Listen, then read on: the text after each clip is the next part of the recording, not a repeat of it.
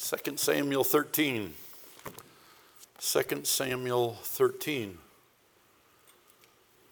Significantly different approach this evening, and I trust that you will be able to catch the analogies that I am drawing as I preach the message. Maybe not quite so tedious mentally as some of the messages that have been preached, but I think a very important message to consider as we seek to apply the principles to our Christianity today. I was really encouraged to see that the vast majority of the college students I invited to come tonight are actually here. there were some sitting in the fellowship hall lounging, and I said, You know, I'd love to have you at the service tonight, and they showed up. I was surprised, but very encouraged. I'm glad for others that have come as well. It's been good, and some of you have told me that you weren't able to be here but have listened online, and I appreciate that as well.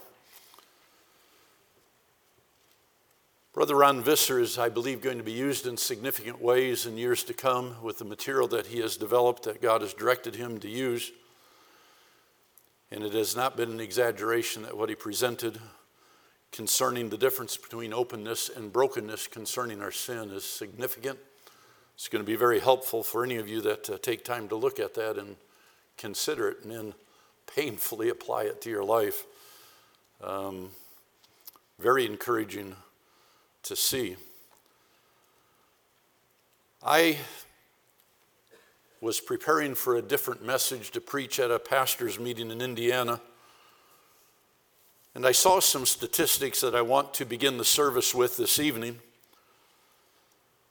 The level of trust in religious leaders has dropped to 37%, according to the Gallup poll, which is the lowest they have ever recorded. Yet, web searches conducted for end times was up 500% in March of 2020. Almost 9 of 10, 88% experienced what they called unprecedented levels of stress during coronavirus. Five times what was experienced during 9 11. I was surprised to learn this statistic because I actually presumed and mentioned the opposite in a sermon. I said that people just don't get it anymore. We can have hurricanes and tornadoes, and half the nation can be burning with fire, and we have no clue that it might be God speaking to us. But 62% of Americans believe that the coronavirus is a message from God to humanity to change the way that they live. Folks, that means what your pastor said is true. Never has the door been wider open to talk to folks. 35 million Americans who seldom pray or darken the door of a church have started praying during the coronavirus epidemic.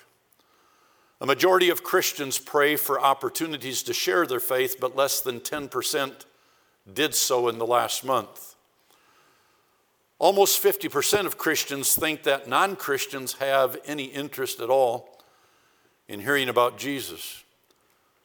But 78% of on church people say they would listen to somebody who shared what they believed about Christianity. Folks, we've, I mean, this isn't some preacher making up a story, these are polls that have been taken.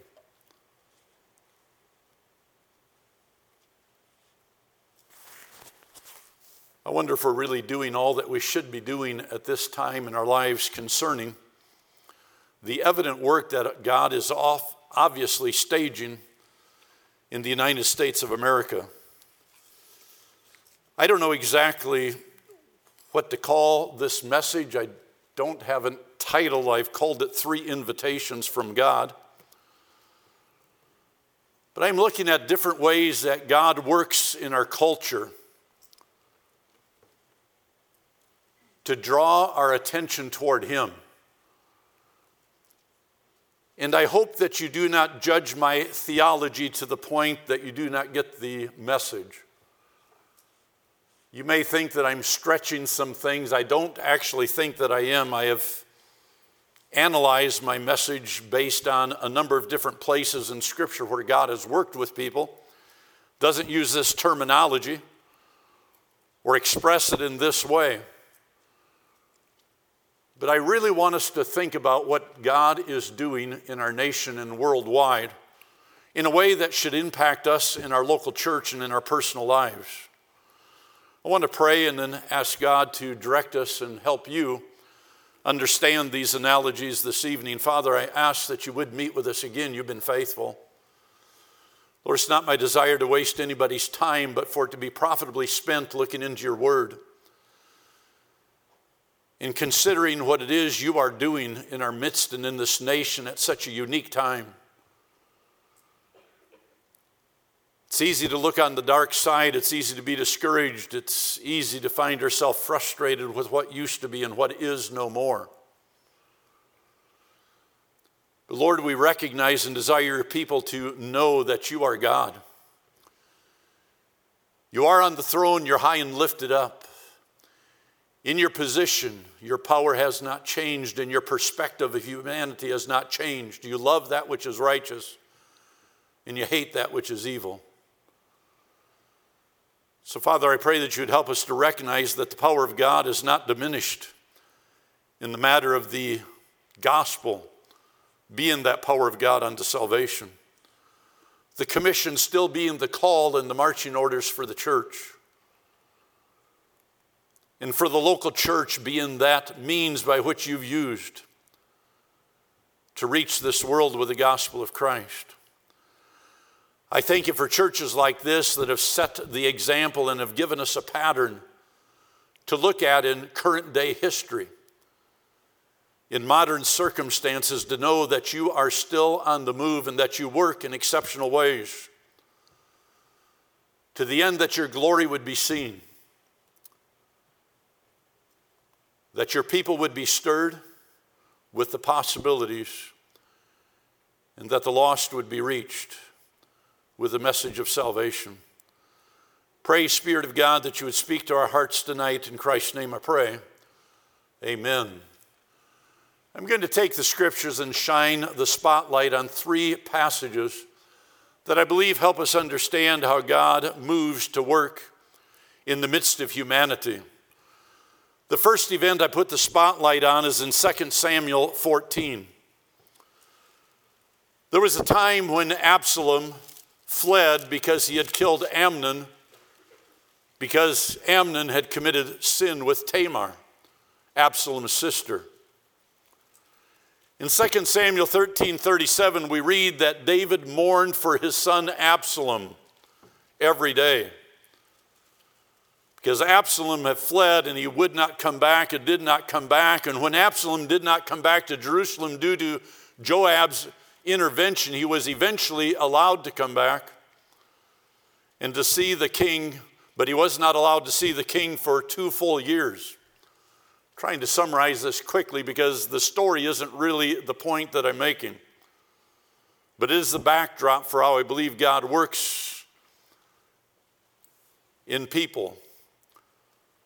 So when Absalom did come back to Jerusalem, Joab intervening so that he would, he still wasn't allowed to see the king for two full years. Frustrated, Absalom tries to get Joab to come and have a conversation about it, but Joab refuses to meet with Absalom. So Absalom decides to have his servants burn Joab's barley field just to get his attention. In 2 Samuel 14 30, we read, Therefore he said unto his servants, See, Joab's field is near mine. He hath barley there. Go and set it on fire. And Absalom's servants set the field on fire. Guess what, folks? It worked. Verse 31, Joab says, Wherefore have thy servants set my field on fire? I'm only using this story to illustrate something when that which we have labored for, that which we have invested in, and barley was just a basic staple of the economy and the culture and used in necessary life at that time. In the barley field being there was evidence that work had been put in, seed had been sown, effort had been invested, and the fruit was there about to be reaped, and it was set on fire. And in that moment, Joab said, What's going on? Why did you do that? I'm only using the story as a reminder that there is a King Jesus who wants to talk to his servants. But sometimes it's hard to get our attention, so the king's son sets our barley fields on fire. Now, I know you may say you're stretching that, and there's no place that the Bible says God actually did that. But to me, it reminds me of one way that God works in our midst, in our culture, in our nation. The purpose is to get us to stop long enough to have a focused conversation with Him.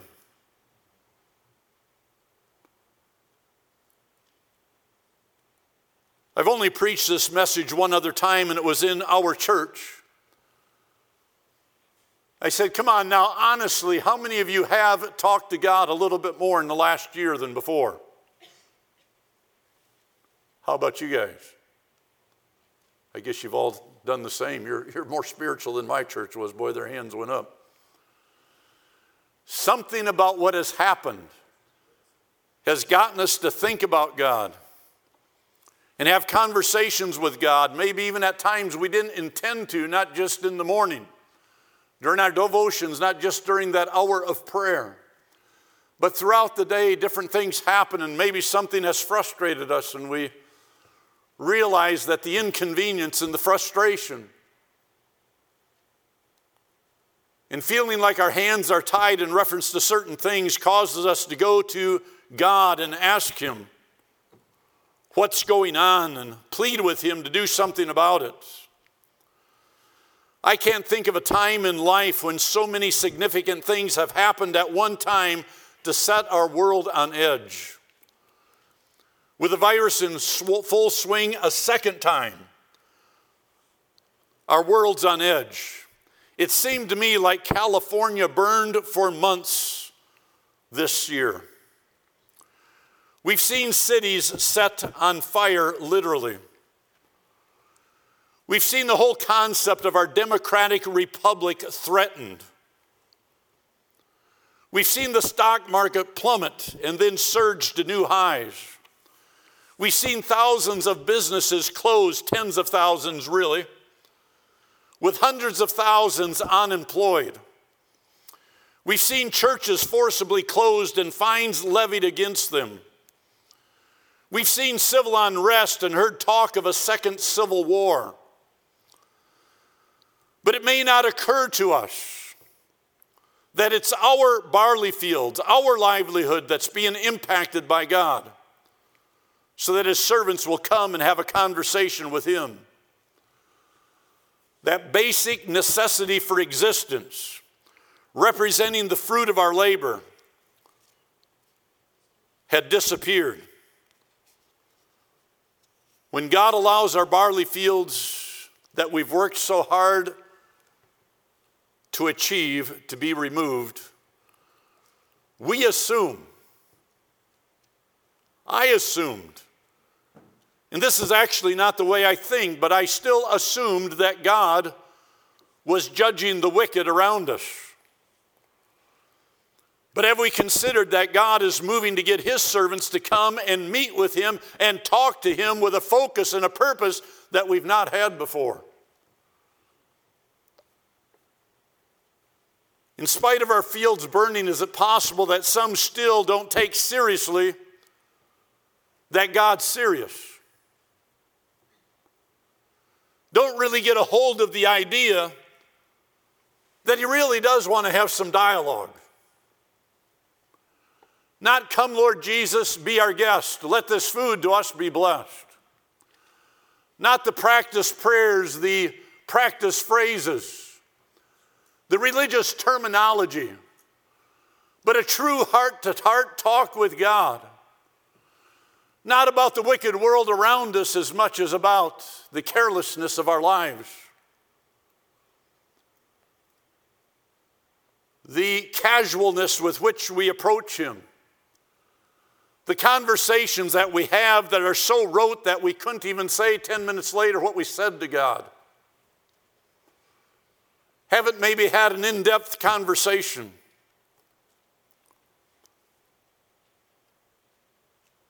Have not come to Him in a way that communicates.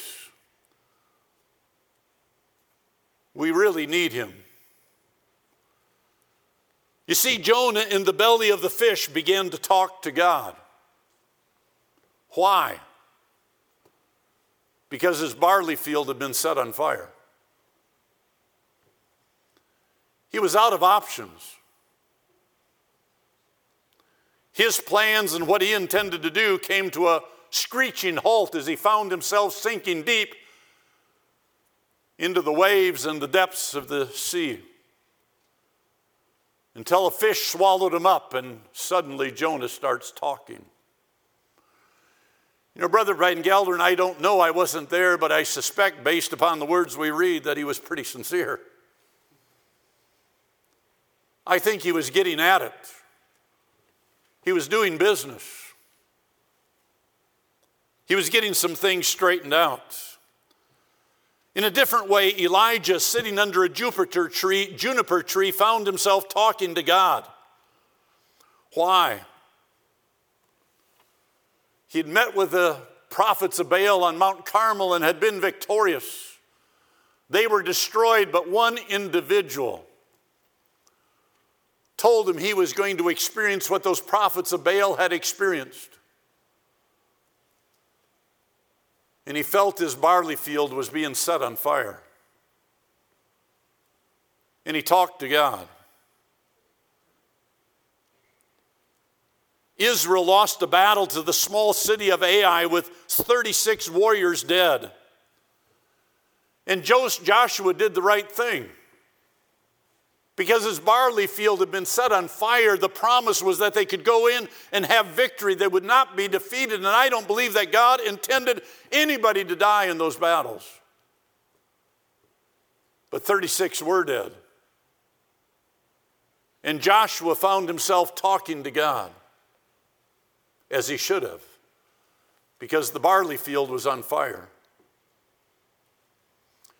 Now, I want us to be careful because there's so much that has happened in our nation politically, economically, socially, in our churches, religiously and spiritually, that we would tend to refine or define this message or confine the message just to those things. But I'm saying to you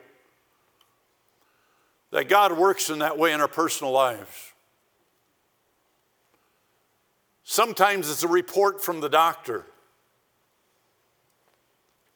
And we start talking to God because our barley field is on fire.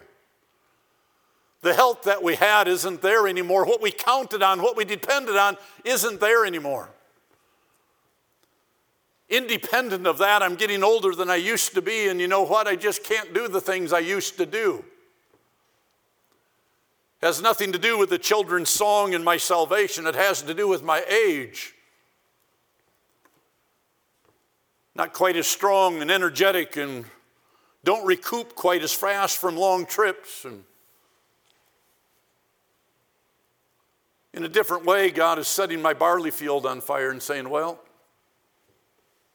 I guess what you really need is me. Sometimes the job changes. Sometimes circumstances in the family come upon us. Sometimes unexpected news hits us. And sometimes something happens that we really can't stop, we can't change. We are so used to fixing things with our credit card and thinking, fixing things with our, with our health insurance and with our auto insurance. But once in a while, those things don't cover what we're dealing with. There was a night my dad woke up years ago before insurance was a reality, people didn't have it. And his barn was on fire, and it burned to the ground. And the only reason I bring that up is because we handle all those things so differently today. We have insurance and we just turn it in, and though it's a hassle, it gets taken care of. But there was a day we used to have to trust God. There was a day when things happened that we had to stop and say, wait a minute. I need God. He's speaking to me. I need to depend upon Him.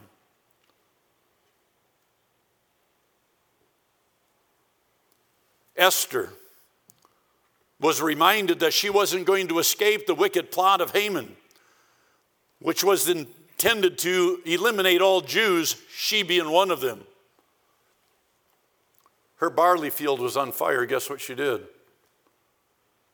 She fasted and prayed and she encouraged others to join her.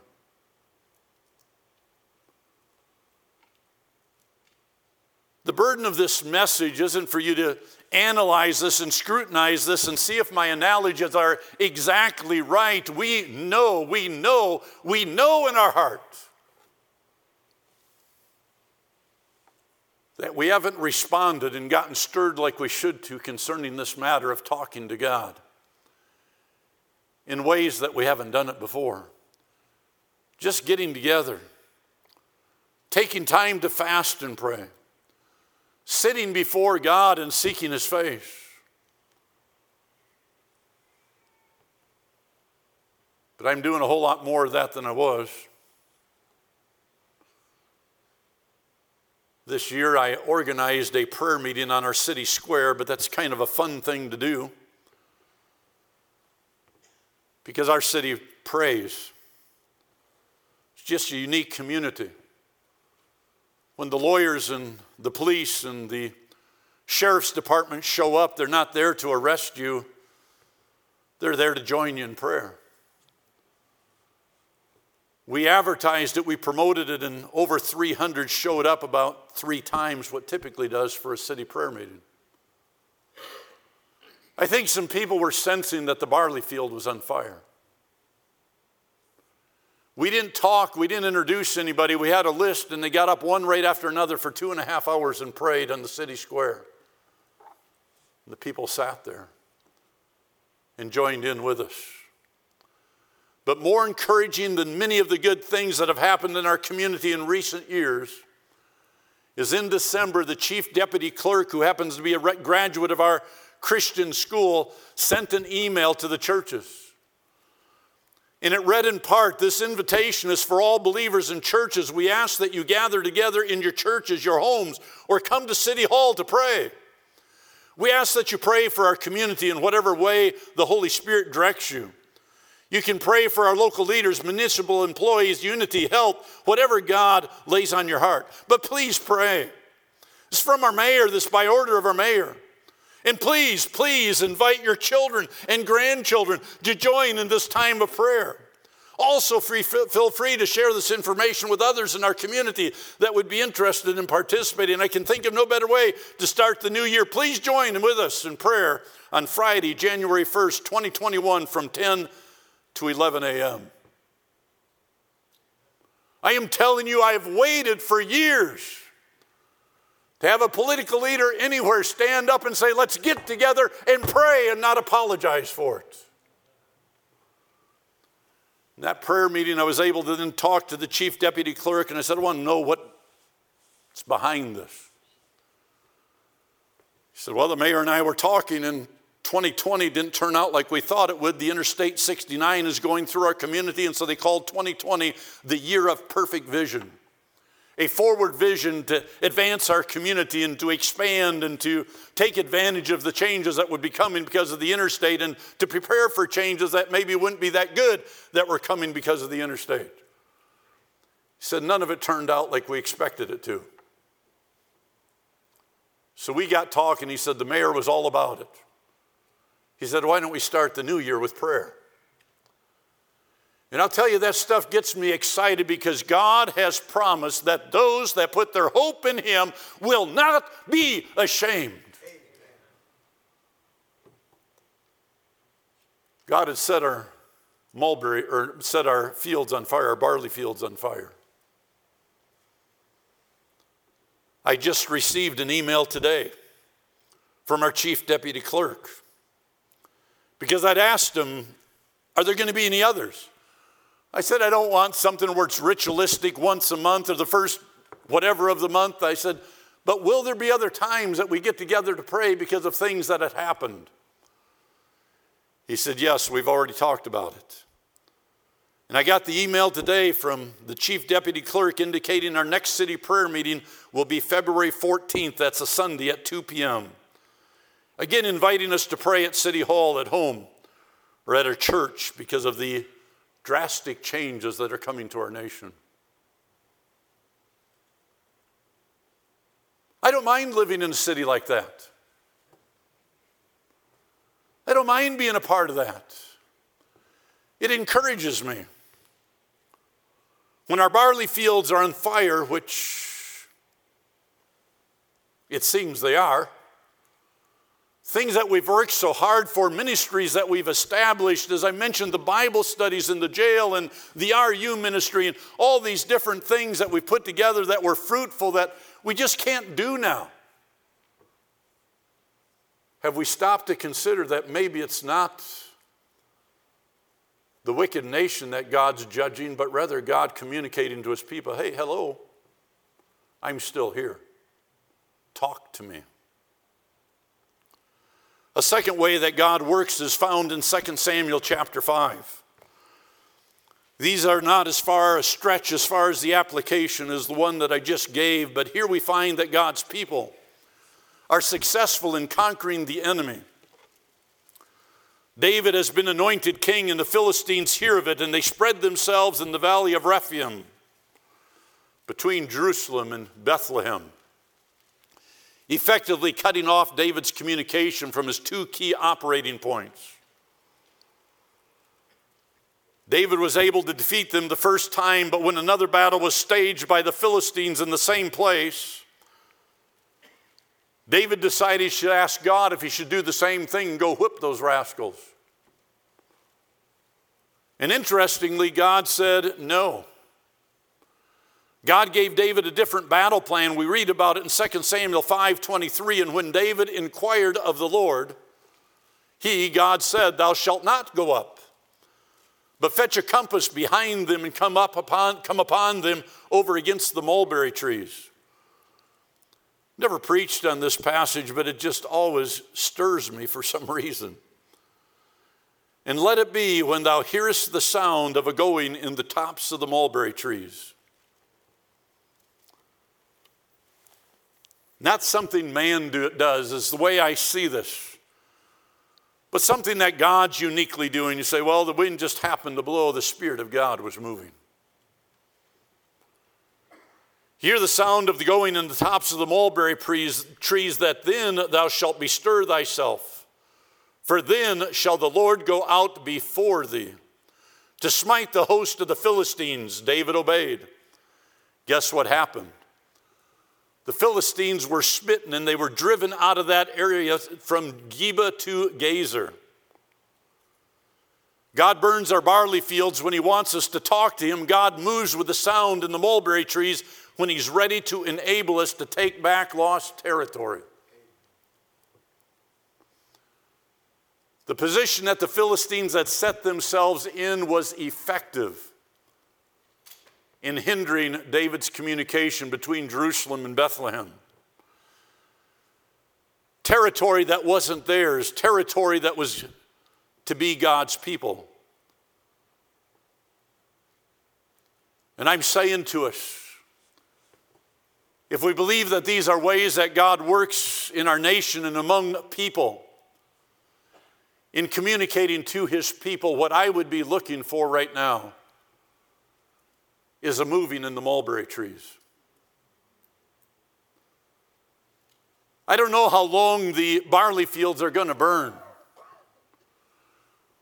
But I believe there will be an end, and I believe there will be a time when God begins to stir, and I am confident, I am confident, you don't have to agree with me, I am confident that God began to move in the mulberry trees when the mayor contacted us and said, I want to start this year in prayer. I am encouraged by that for that very reason. The mulberry trees are stirring, and God is going to go before us.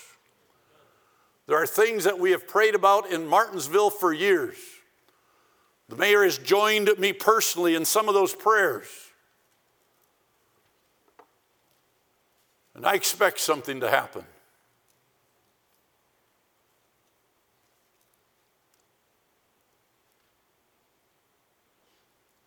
We're not to be looking for whether or not our choice becomes president on January 20th. But is God setting the stage and preparing the battlefield for his enemies to be defeated? His servants to be victorious and territory to be taken back. I think the stage is set. I'm not sure that we have the wisdom or the eyes to see it. Your pastor is an exceptional leader, and I'm not trying to build him up or butter him up. I'm just saying that this church has become an example to many. That in the midst of burning barley fields, you got to be looking to the next thing and seeing how God's going to move in the mulberry trees to give you opportunities that you never had before. The Christmas spectacular, did he get it right this time? What is it? No. Tell me what it was. It was festival. Did I say spectacular last time too? Oh, I got it in my head. Next year it'll be the Christmas spectacular. It's a moving in the mulberry trees. But such a strong testimony that God can work and He can take back enemy territory in spite of what has just happened, in spite of what seems like has been lost.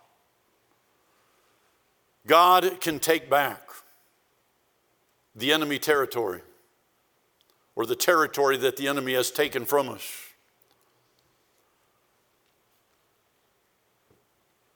The moving in the mulberry trees represents a significant freedom where there's been a previous restraint, an opportunity to take back what has been occupied by the enemy. Sometimes it may not seem like much, but it's, as it were, a sign from God that He's ready to move forward and take His people forward. Such sounds are the moving of God in the mulberry trees. Your pastor, and I don't know what he's announced, so I'm not going to say much, but he is envisioning in putting together some ideas this year for the Victory Conference because he knows that we need to see a mighty move of God. Those are his words. I'm saying we've got to get on board with it. Because when God stirs the leader of the church in reference to some things that are going on, and he has become the leader of pastors in the United States of America, many places looking to this ministry in frustration because of what we've seen happen even in the midst of Christianity. God's going to move in somebody's heart to talk to him. And in talking to him, God's going to say there's going to be a moving in the mulberry trees. Get ready for it.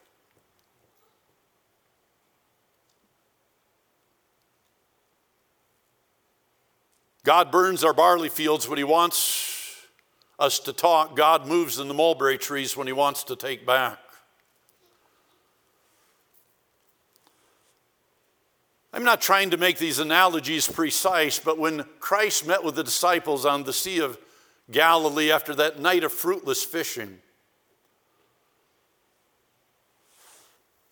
understanding that that which they had done and had done with skill for so many years just wasn't working. Their barley fields, in a sense, had been on fire, but when Christ came and met with them and talked with them, and they listened to Christ speaking to Peter Peter, do you love me? Do you love me? Lord, you know I'm fond of you. Feed my lambs, feed my sheep, feed my sheep. Was God setting the stage to move forward? There's a blowing in the mulberry trees that was a moving. Esther fasting and going before the king was a moving in the mulberry trees. A great victory was going to be won, one that is celebrated still by the Jews today. It says every family of the Jews, all of them, celebrated and would continue to celebrate it. Nehemiah one day asked, what, What's it really like in Jerusalem? And the messenger said, It's not good. Things have been torn apart and burned. Nehemiah's heart was broken and he prayed and he begged God and he fasted. And he appeared before the king and the queen being with him, sad of countenance. And when he was asked, he quickly said, Lord, you remember what we talked about, right? And he said, I need some help. I've got to go back to Jerusalem. King said, What do you need? Oh, money, safe passage, some wood. Yeah, yeah, whatever. Take it, go. God was moving in the mulberry trees.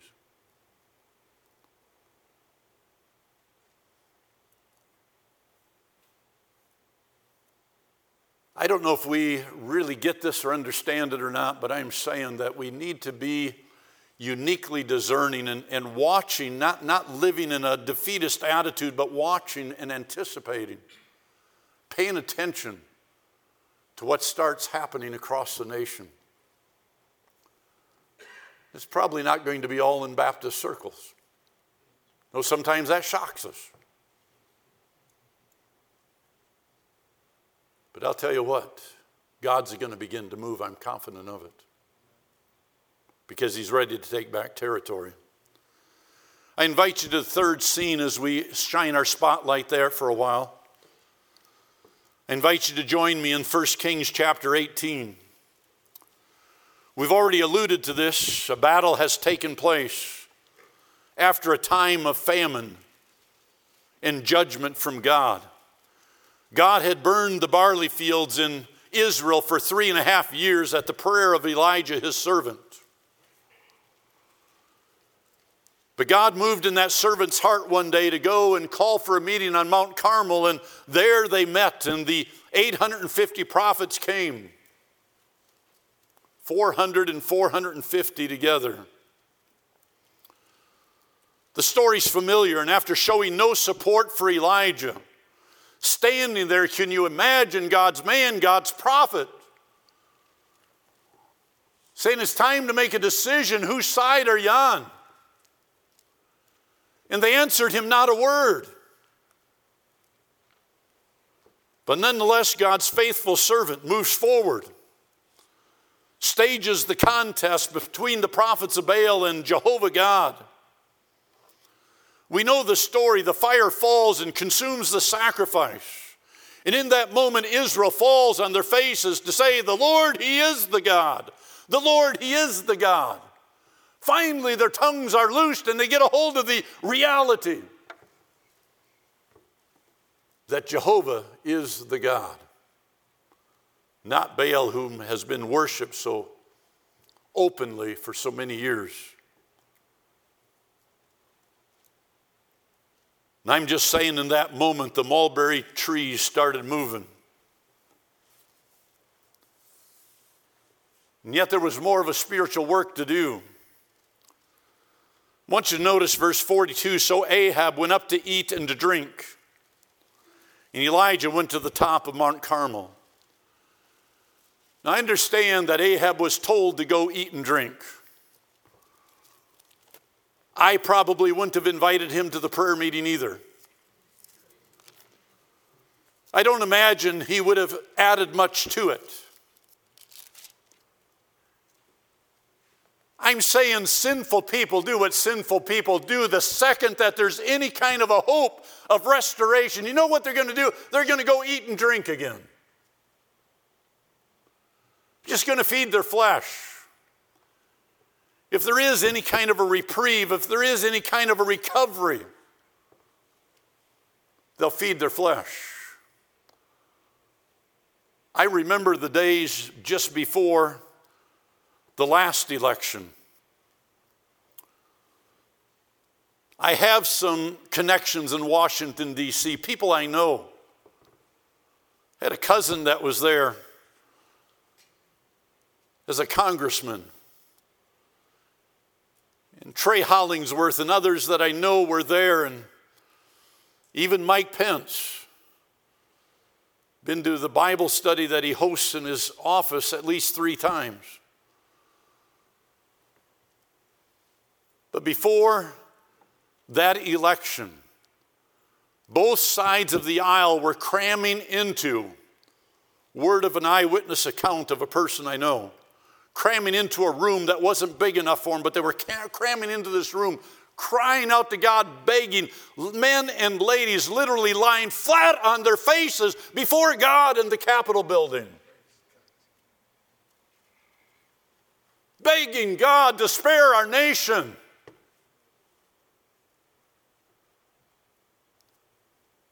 And then we got what we thought we wanted and we went back to eating and drinking. Oh, we committed to pray, but we didn't really.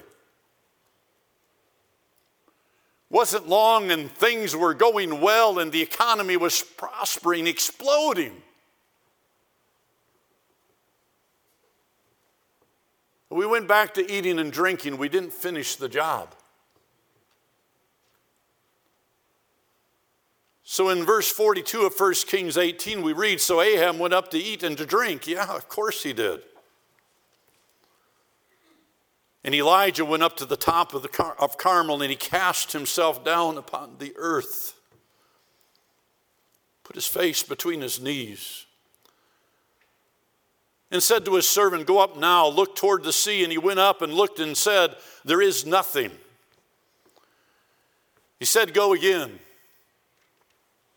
I don't think he said go again seven times. I think he said go again, and he came back, and nothing. Go again, come back, nothing. Go again, come back, nothing. Go again, come back. He did that seven times.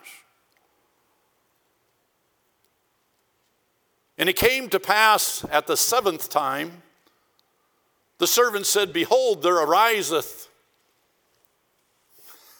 God is so precise. Ariseth a little cloud out of the sea, like a man's hand. Folks, I'm telling you, after three, day, three years, three and a half years of nothing, a cloud the size of a man's hand is something. It's cause for hope.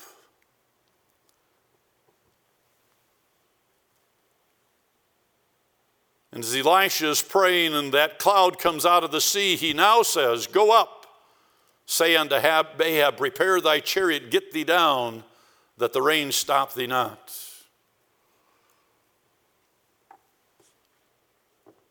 When we're waiting for God to move in a powerful and miraculous way, we should look often to the sky. Look often heavenward, not to the economy, not to the elected officials, not to science, but to the sky, to the God of heaven Elijah, after the victory, cast himself to the ground, put his face between his knees in anticipation toward the west. And he did not quit until his servant came back with a message there's a little cloud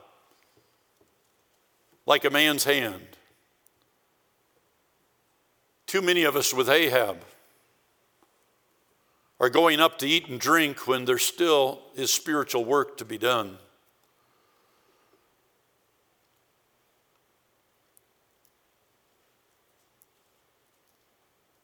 Too many want to get on with life, frustrated by the distraction instead of encouraged by the opportunity.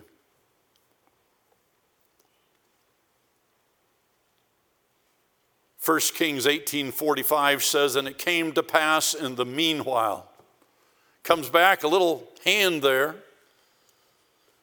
They're getting their things together gathering together their carriage, whatever they did back then, that the heaven was black with clouds and wind, and there was a great rain. How many times, friends, have we asked God, not just for the showers of blessing, but an abundance of rain? How many times have we used that analogy to ask God to bring us revival? How many times have we sung the songs and prayed the prayers?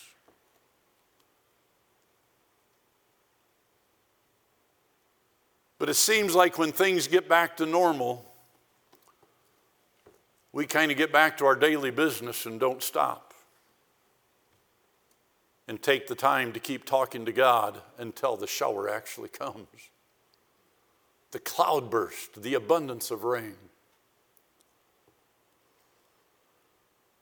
Burning of the barley fields, an invitation to talk, the sound of the moving of the mulberry trees, an invitation to take back enemy territory. But when that enemy territory is taken back, I fear that we would quit what God really wants us to do, and that is seek for the sound of abundance of rain. That is an invitation to anticipate in prayer on our faces before God a great movement, a great movement. Has to begin with talking to God. It's got to be continue with an alertness that God's moving and He's ready to take back territory. But it can't stop until the cloud appears in the sky and the rain is on its way. C.S. Lewis, as recorded in World Magazine, page 43, 1121 of 20, is quoted or spoken of. The article says nearly 70 years ago, Christian author C.S. Lewis wrote about a time when it really did seem like the world could come to an end. It was the dawn of the atomic age. Lewis essentially urged his Christian readers to heed the British government's advice, to keep calm and carry on in the face of deep fears and potential harm. I quote him now if we are all going to be destroyed by the atomic bomb, let that bomb, when it comes, find us doing sensible and human things praying, working, teaching, reading, listening to music, bathing the children, playing tennis, chatting to our friends, not huddled together like frightened sheep and thinking about bombs. Lewis added that this kind of fear and unease after a season of national prosperity could actually be a gift if it would awaken Christians to service and engagement with others about biblical truth. We have been waked from a petty dream, and now we can begin to talk about realities. I preached this sermon having no idea that there has been a song written about bar- barley fields burning. Probably not our style of music. There's a call that rings from the throne at Springs to those now gone astray, saying, Come, ye men, from your load of sin. There at the altar lay. Many do not heed that the chains of greed, that their conscience never tire. Be assured, my friend, if you still offend, He'll set your fields on fire.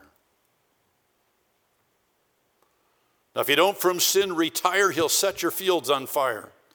You've heard Jesus call, and in death your soul must fall. Now, my friend, if you desire, you may join the heavenly choir and rejoice with Him free from every sin when He sets this world on fire. I'm just saying it's got to start with talking to God. We know the barley fields are burning, but we maybe think it's about all the wicked people in the world and not about us getting serious with God. I challenge us to look for a moving of the mulberry trees. I think we're already seeing indications of that in different ways in our nation, our communities.